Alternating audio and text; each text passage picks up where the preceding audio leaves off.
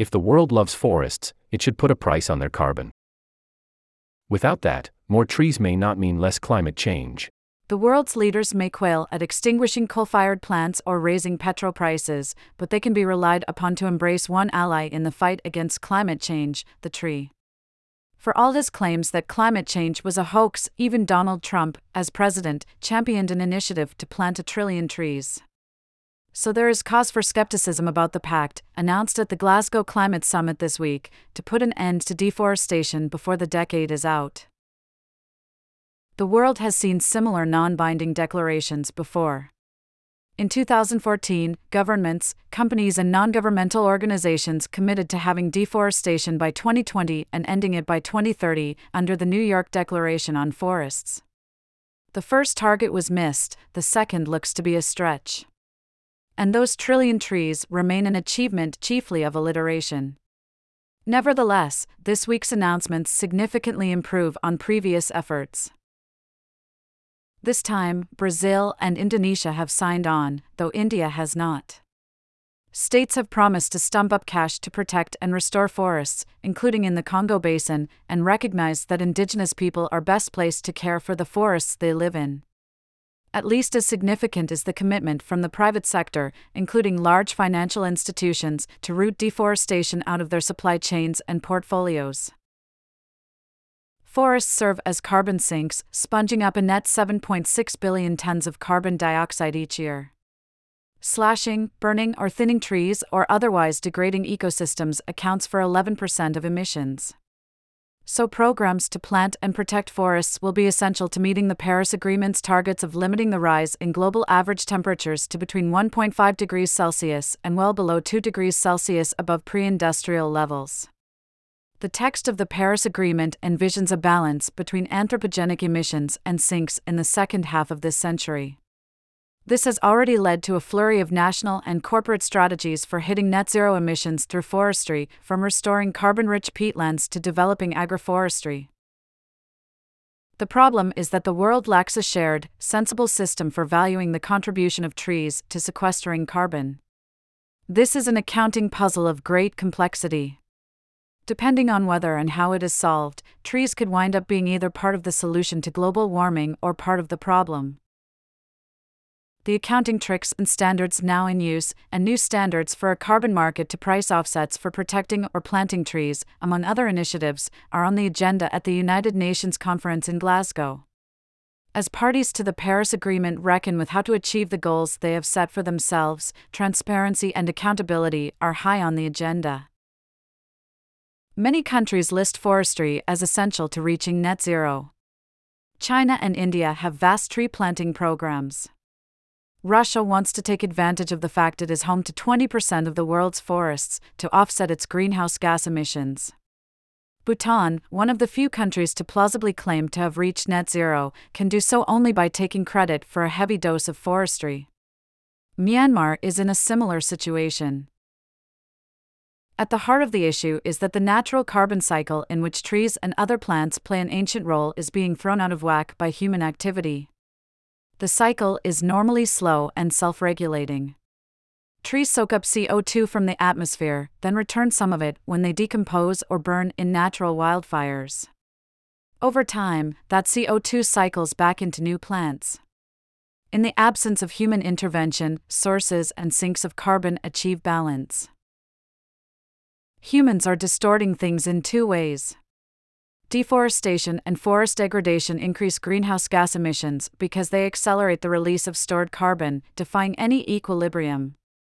And the 1.1 to 1.3 degrees Celsius of global warming that has come with the 2.5 trillion tons of CO2 already added to the atmosphere further increases emissions of carbon, more warming leads to more decay and wildfires. At the same time, putting carbon dioxide from fossil fuels into the atmosphere gives plants more to work with, increasing the effectiveness of some sinks. But this is not an unqualified benefit. Trees migrating north into the Arctic Circle, thanks to this carbon dioxide fertilization, are darkening land that would previously have been snow covered and white. Darker lands absorb more energy from the sun, amplifying the warming of the polar region. All of these ways humans affect forests, and with them the atmosphere, are devilishly complicated to disentangle from one another and from what would have happened in their absence. Some standards and methods are in place. Independent scientists and the bean counters of the United Nations Framework Convention on Climate Change have devised shorthand to help countries measure their exhalation and inhalation of carbon. In annual greenhouse gas inventories that countries submit to the UN, changes in emissions in land labeled as managed are deemed to be anthropogenic. What falls under the label of managed varies by country. It can include everything from pastures on deforested land to protected forests that, while not actively managed, would be defended by firefighters if spark came to flame.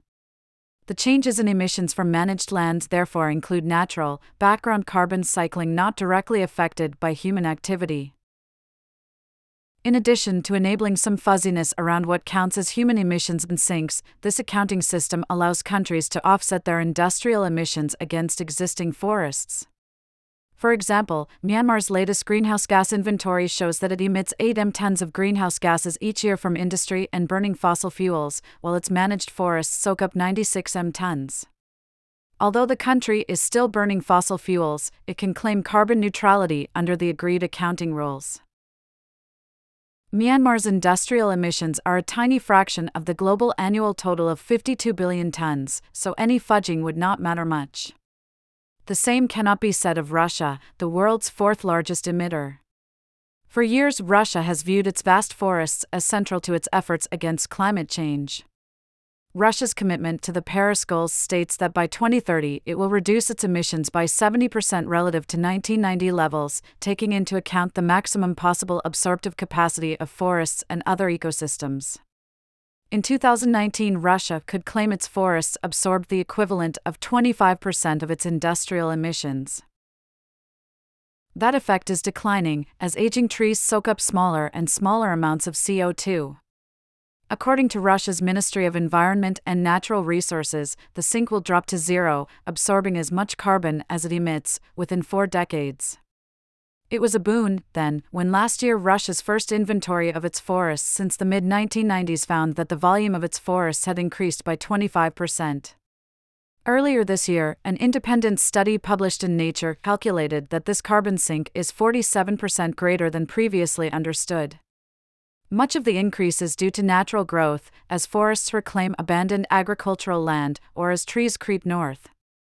Such revisions are worth hundreds of millions of tons of carbon emissions and should show up in Russia's future inventories.